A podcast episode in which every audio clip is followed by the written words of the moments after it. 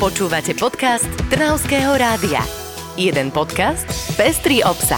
Trnavské rádio tomto dušičkovom období sme si na rozhovor pozvali kunsthistoričku Emiliu Valachovičovú, aby sme sa porozprávali o Sviatku všetkých svetých. Ahoj. Ahojte. Podcast Trnavského rádia pripravujeme v zložení Karin Talajková a Nikol Kaňuková.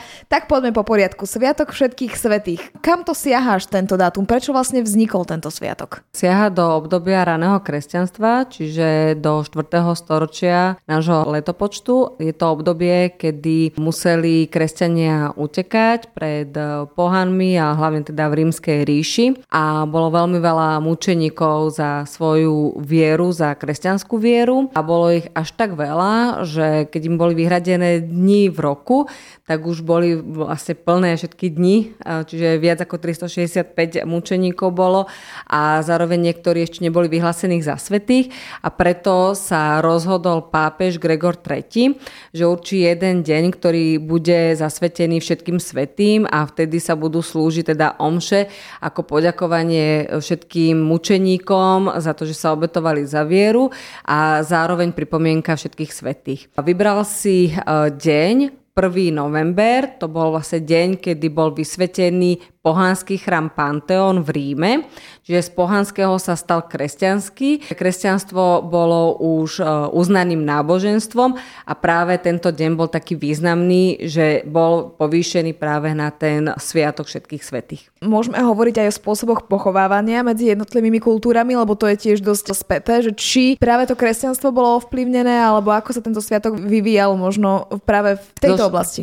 So všetkými sviatkami je to vlastne tak, že um, ako sme si hovorili už pri podcaste v novom, pri Novom roku, že vždy je prepojenie toho pohanského sviatku alebo takého pohanského základu, ktorý sa potom pretransformuje do toho nejakého náboženského sviatku a takisto to bolo vlastne aj pri tomto e, danom konkrétnom. Čiže už dávno aj v iných kultúrach bol práve ten 1. november obdobie, kedy končí leto, čiže taký ten život a začína zima, ktorá je spájaná s smrťou alebo teda posmrtným životom a práve preto sa aj prepojili vlastne také tie kultúry v tomto, v tomto duchu, čiže z takého toho pohanského nejakého základu sa vytvoril kresťanský sviatok. A tie pohanské, ktoré by sme mohli spomenúť a ktoré skôr teraz idú tak viacej do popredia, ako je ten kresťanský, tak je napríklad Halloween, ktorý poznáme ešte z obdobia keltskej kultúry, čiže vlastne z toho obdobia medzi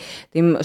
a 7. storočím, kde teda vznikol vlastne Halloween ako All Hallows Evening, čiže predvečer všetkých svetých a je to práve deň pred 1. novembrom, kedy sa ľudia obliekali do kostýmov a do masiek s tým, že sa chceli e, práve zapáčiť duchom zlým a chceli sa uchrániť a zostať čo najdlhšie živí. V rôznych tých kultúrach sa slaví aj inak alebo niekde práve tento predvečer večer slavia naozaj ešte takou oslavou a pripomínajú si všetkých svojich možno zosnulých vo svojej rodine a žijú v tom, že sa s nimi v ten deň práve spájajú. Takže v rôznej krajine sú rôzne kultúry aj tohto večera. Áno a v dnešnej dobe práve vidíme takéto prepojenie medzi tou našou pôvodnou kresťanskou tradíciou a práve e, tými tradíciami hlavne z tých anglofónnych e, krajín ako je Amerika alebo um, Anglicko. Počúvate podcast Trnavského rádia. My v súčasnosti sme zvyknutí, že ideme v tomto dušičkovom období zapaliť sviečku na cintoríny. Niekedy to ale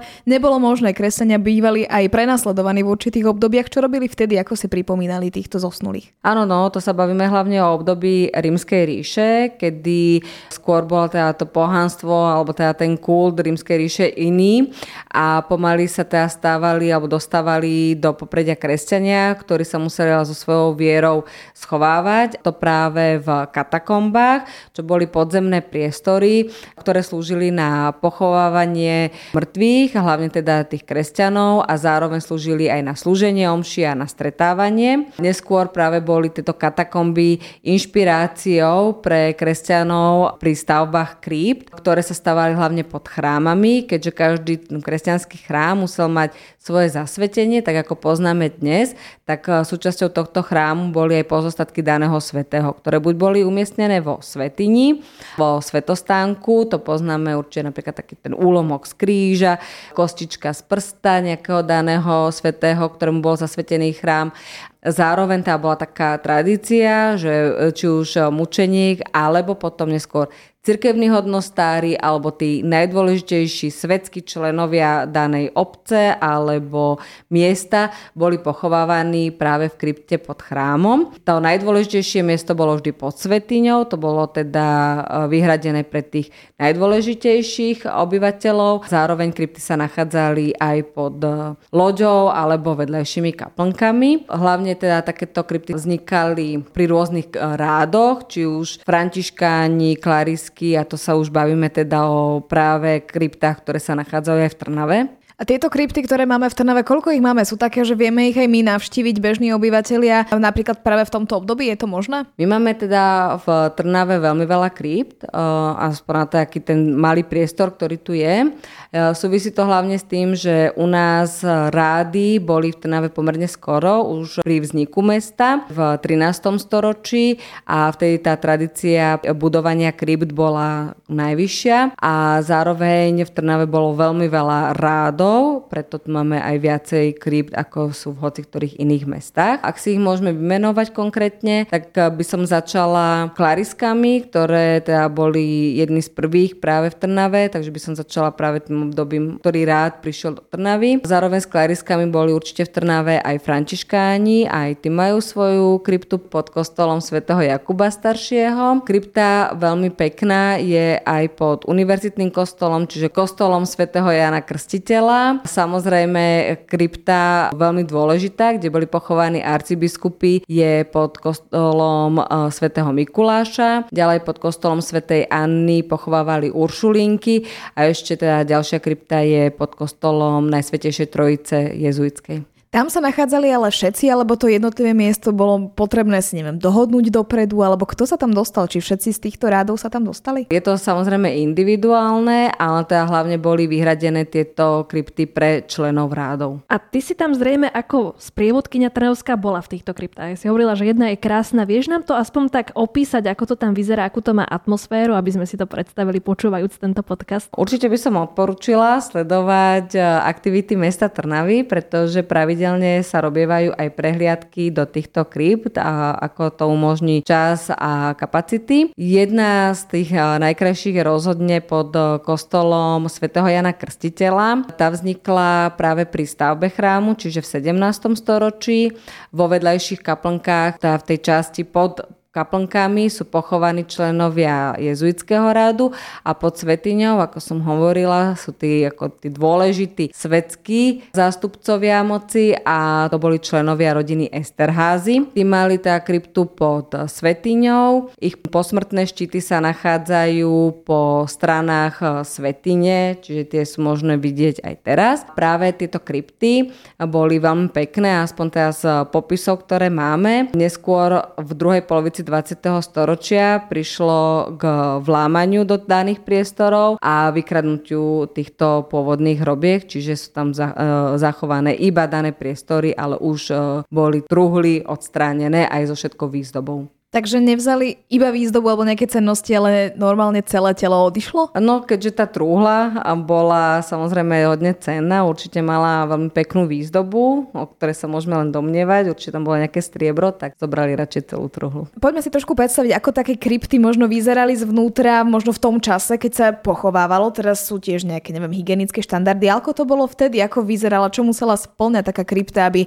ja neviem, tak telo samozrejme pracuje po smrti, tak ako si to môžeme môžeme my bežní ľudia predstaviť? Z toho môjho pohľadu si myslím, že teda e, práve, že boli tieto krypty pomerne hygienické, vzhľadom na to, že to boli dlhé chodby, kde sa vytvorili také niky alebo také výstupky, do ktorých e, sa vkladali samotné rakvy alebo tie tomby, ktorých bol zosnulý. Tie sa potom zamurovali, väčšinou sa zatreli nejakým vápnom alebo, alebo farbou bielou a napísalo sa tam teda, o koho konkrétne išlo a v ktorom roku sa narodil a zomrel. My sme zažili v Trnave aj morové epidémie alebo ďalšie epidémie. Neprispelo niečo takéto k šíreniu toho? Myslíš si, že to bolo teda naozaj hygienické? Tam pri tom šírení epidémie skôr ide o to, ako sa s ostatkami zachádzalo predtým, než boli samotne pochovaní. To znamená, že pokiaľ boli na nejakom priestranstve voľnom, kde mohlo dojsť k nejakému styku, prípadne kde sa mŕtve tela rozkladali a dostávali do vody, ktorá sa neskôr pila, tak to bolo skôr podnetom k šíreniu epidémií. Samotné to ukladá ukladanie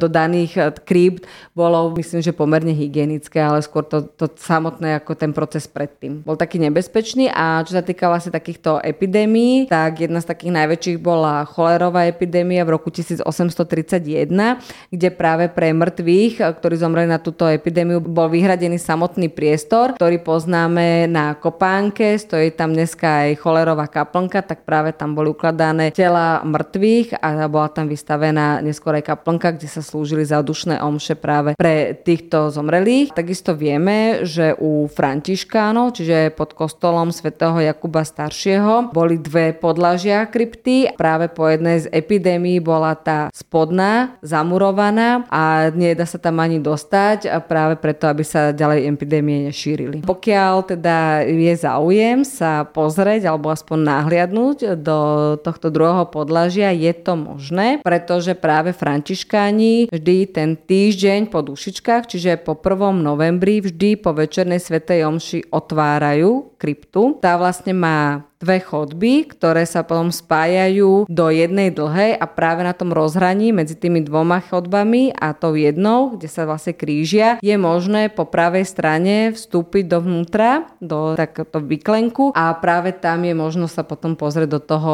spodného podlažia a je tam vidno vlastne tie nahádzané kosti. Keď sme už pri kryptách, tak eh, mnohí možno poznáme kryptu pod eh, domom svätého Mikuláša, tam ale v blízkosti sa nachádza aj Karner. O ňom určite vieme tiež povedať viac, tam to bolo ale inak ako v kryptách. Tam boli jednoducho tela na sebe asi pravdepodobne. Áno, presne tak. Je, eh, je to teda obrovský objav. Odnášli ho teda archeológovia a študenti Trnavskej univerzity v roku 2008 a teda ide o najväčšiu kostnicu teda Karner zatiaľ objavený na Slovensku.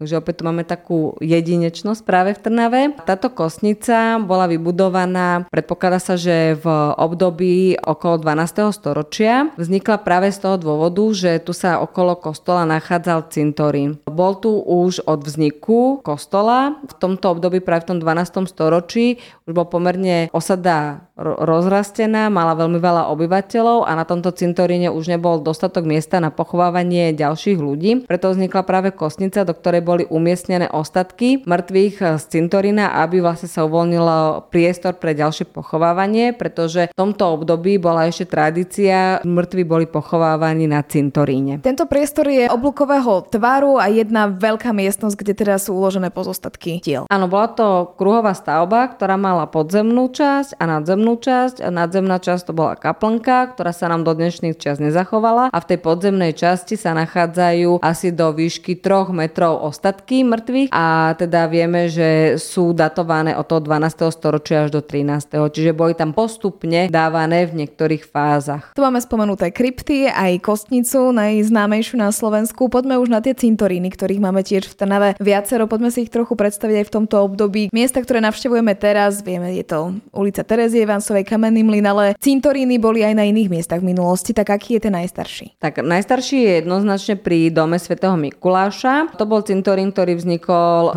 predpokladáme, v tom 8. storočí. Odtedy sa pochoval na tomto mieste a keďže to nebola veľká plocha, tak eh, musela vzniknúť eh, kostnica, kde boli ukladané ostatky. Keď táto bola naplnená, tak ešte vznikli ďalšie kostnice, aj tie boli objavené pri tom archeologickom výskume, zatiaľ ešte neboli ale zverejnené, takže o tých si budeme hovoriť potom neskôr, keď budú aj nejaké ďalšie správy. Počúvate podcast Trnavského rádia. Tento cintorín slúžil až do 18.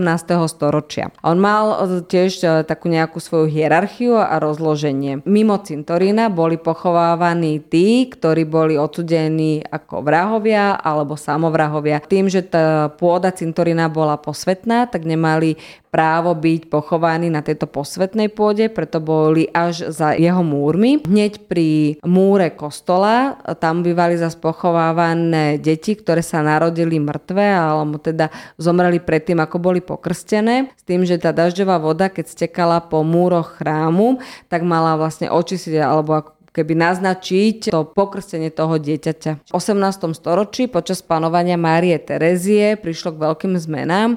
Ona, teda hlavne jej rádcovia, sú vedomovali, aké sú rizika pochovávania v mestách, hlavne pre šírenie rôznych chorôb a hlavne teda v čase epidémií. A preto prišiel zákon, že sa musia zrušiť všetky mestské cintoriny, čiže nielen Trnave, ale týkalo sa to samozrejme aj veľkých miest. Skôr to presadzovanie bolo také postupné a u nás to trvalo dlhšie ako v tých väčších mestách, kde teda samozrejme aj tie katastrofy spôsobené práve takýmto pochovávaním v mestách boli väčšie. Takže ten cintorín pri dome svätého Mikuláša zaniká v druhej polovici 18. storočia a hľadalo sa teda nejaké nové miesto, kde by mohli byť pochovaní a hlavne teda muselo to byť za hradbami mesta. Čiže sa zvolilo miesto, ktoré poznáme dneska ako Kalvária za cukrovarom. Tam na pôvodných záhradách vzniklo priestor, kde sa pochovávalo. Čiže to bol vlastne ten prvý cintorín už mimo hradieb mesta. Kde bol stále niekdejší Lazaret. Uh, presne tak, aj Lazaret a bola tam aj tá Kalvária. Potom postupom času ale teda museli tela zmiznúť aj z tohto miesta a presunuli sa časť e, na cintorín na Kamennej ceste a časť na Terezie Vánsovej. Tam vznikli teda potom už ďalšie nové cintoríny. Áno, hlavne aj tá kapacitne, táto Kalvária už nebola dostačujúca, takže sa rozšírilo pochovávanie ešte do záhrad Trinitárov. To je vlastne priestor, ktorý teraz poznáme ako cintorín na ulici Terezie Vánsovej Hansovej a teda ten najmladší cintorín je na Kamenej ceste a práve na cintorín na Kamenej ceste bolo v 50. rokoch 20. storočia prenesené ostatky práve zo zaniknutého cintorína na Kalvárii. A tam teda, ako aj viacerí vedia, keď sa tam chodia prechádzať, že tam v podstate zostali len 4 náhrobky do súčasnosti. Okrem týchto cintorínov, ktoré sme spomenuli, máme aj vojenský cintorín u nás v Trnave, čo by sme vedeli o ňom povedať. Kto bol pochovávaný tam? To sa teraz bavíme vlastne o cintorínoch, ktoré sa nachádzajú tiež za hradbami mesta, sú teda na súčasnej Nitrianskej ceste a sú tam vlastne tri cintoríny vedľa seba, je tam vojenský, ďalej evanielický a židovský neologický cintorín. Tento vojenský cintorín slúžil práve na pochovávanie v období Prvej svetovej vojny teda nie len tí, ktorí zomreli v Trnave, ale aj tí, ktorí zomreli na boisku, ale boli pôvodom z Trnavy, čiže ich ostatky sem boli prevezené a boli tu pochovaní. A potom tam máme vlastne plot. Za jednou časťou je ten židovský, ktorý je väčšinou uzavretý. Ja som sa tam teda ešte osobne nedostala. Sú prístupné verejnosti? Je to takto. Vojenský cintorín teda z môjho pohľadu je väčšinou uzavretý a ešte som sa tam nedostala. A tam inak dokonca, ja som ešte chcela povedať k tomu vojenskému cintorínu, že je tam ešte aj časť, ktorá je vyhľadená pre právoslavných veriacich. A ten neologický židovský, to by som aj dala odporúčanie ostatným, on je verejne prístupný. Je tam vlastne aj správca, ktorý tam býva, čiže je možné sa tam hoci kedy dostať, ak je záujem, či už tam má niekto svojich mŕtvych, ktorých by chcel navštíviť, alebo sa len po tomto cintoríne prejsť. Áno, ale ja som myslela tie hroby, ktoré sú ešte pred tým múrom, tam ich je zo pár a vždy ma zaujímalo, že o čo ide. Tieto hroby patria k vojenskému cintorínu. Uh-huh. A vlastne, keď ideme úplne poza, tak sa bránou dostaneme na ten evanielický cintorín. Áno, presne tak. A k tomu vieme čo povedať. Je tam niečo zaujímavé? Vieme, že tam je taká kaplnka. Tá kaplnka je do súčasnosti ešte stále aktívna. Slúžia sa tam raz do mesiaca aj sveté omše. Táto kaplnka je zaujímavá aj tým, že počas druhej svetovej vojny sa tam v tejto kaplnke alebo teda v jej podzemí schovávali rodičia a herečky Sony Valentovej, keďže boli židovského pôvodu. Z týchto cintorínov je aktívny aktuálne už iba tento evanielický, pokiaľ viem. Stále sa aj pochováva na židovskom neologickom. No a ešte by som teda spomenula jeden cintorín, ktorý je opradený všelijakými tajomstvami, čo súvisí aj s tým, že je naozaj veľmi zriedkavo prístupný verejnosti a je to židovský cintorín ortodoxný, ktorý sa nachádza v kamenom line. Kde presne máme hľadať, možno keď ideme okolo tento cintorín alebo tieto, tieto hroby, koľko ich tam je, kde by sme to možno mohli takto zbadať? Tento cintorín sa nachádza po ceste na Spl poplav a je teda za veľkým múrom, takže e, sa z cesty nedá na tom pozrieť, ale keď e, si človek vybaví alebo teda vyžiada o otvorenie, tak sa tam dá pozrieť.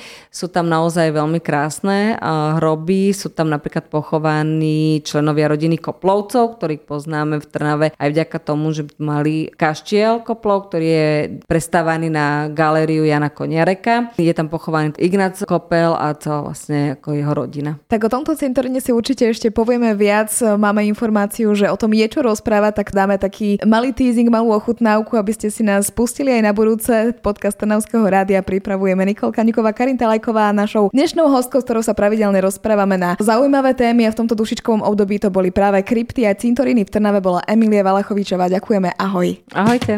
Počúvali ste podcast Trnavského rádia. www.trnavskeradio.sk